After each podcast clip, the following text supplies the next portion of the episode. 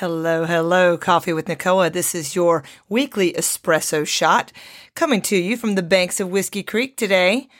I know that's usually where I always am, but I wanted to talk today about your story. How many of you walk around say things like, Yes, I really wish I could do that, or that costs too much, or that must be nice, or if only, or I just wish my boss would act like he's supposed to act. Or she's just driving me insane. I can't get anything done because of her behavior. Or whatever argument you have about your inability to move forward and get what you want. That, my friends, is your story. Okay, that's it. That's your espresso shot. I can remember when I was uh, in the big corporate world as an HR executive, and I was frustrated with one of my leaders. And I kept saying, Well, I tried. Yes. Well, I gave him the information. He just won't do it. Yeah. Well, I'm totally just going to give up. You know, forget it. I'm not even going to deal with it anymore. And now when I think back on that scenario, I'm actually embarrassed. I'm a bit appalled at my victimhood, at my um, handcuffs and or at my continuous arguing for my limitations, being so focused on someone else's behavior that I never even once attempted, or I probably would have argued that I did, but maybe I had not attempted a different way, or even if I had, clearly I had given up. My frustration levels got so high that, yep, for those of you who've read my story, or heard this before, I quit my job literally in a meeting, like no plan, like a crazy person. Um, it was the best thing I ever did. But having said that, I was clearly seeing my world through a lens of victimhood and I gave up. And that ultimately served me well, but I didn't do it in a way that served me in the moment. I didn't do it in a way that didn't burn a bridge, and I didn't do it in a way that saved me some money. so my ego and my story was that I was a victim to my circumstance and that there were people to blame about that.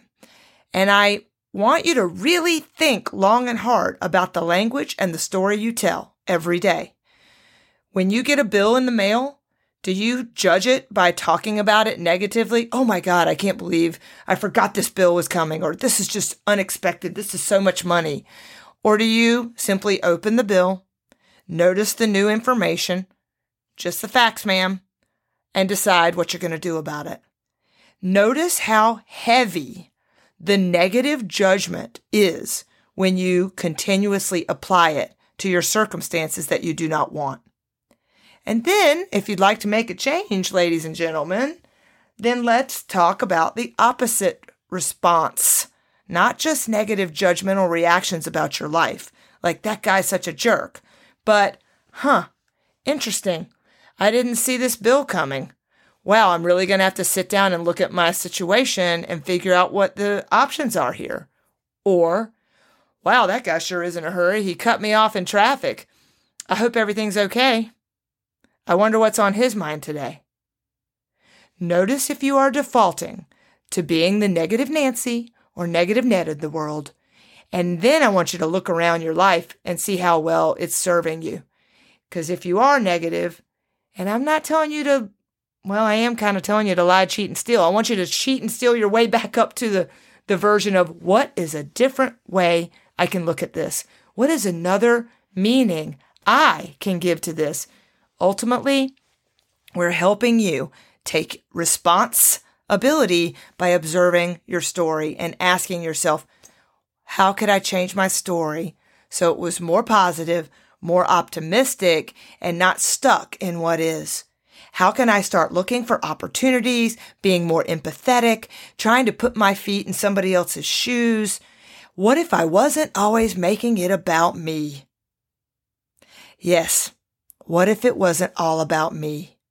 And if I sat in a space of what is possible, maybe my life would be a little bit easier.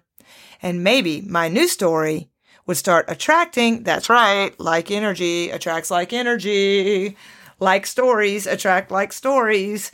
Yes, maybe then I'd start to see the world and my life unfold exactly in the way that my deepest heart's desires have craved for so long.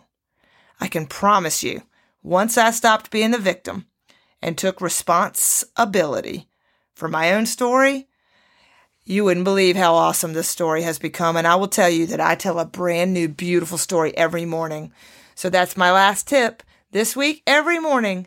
When you wake up, clean sheet of paper. And what story are you going to write on that paper that's just for you based on what is possible, not based on some sort of negative Nancy or negative Ned description of what is? Coffee with Nicoa. Thanks for listening.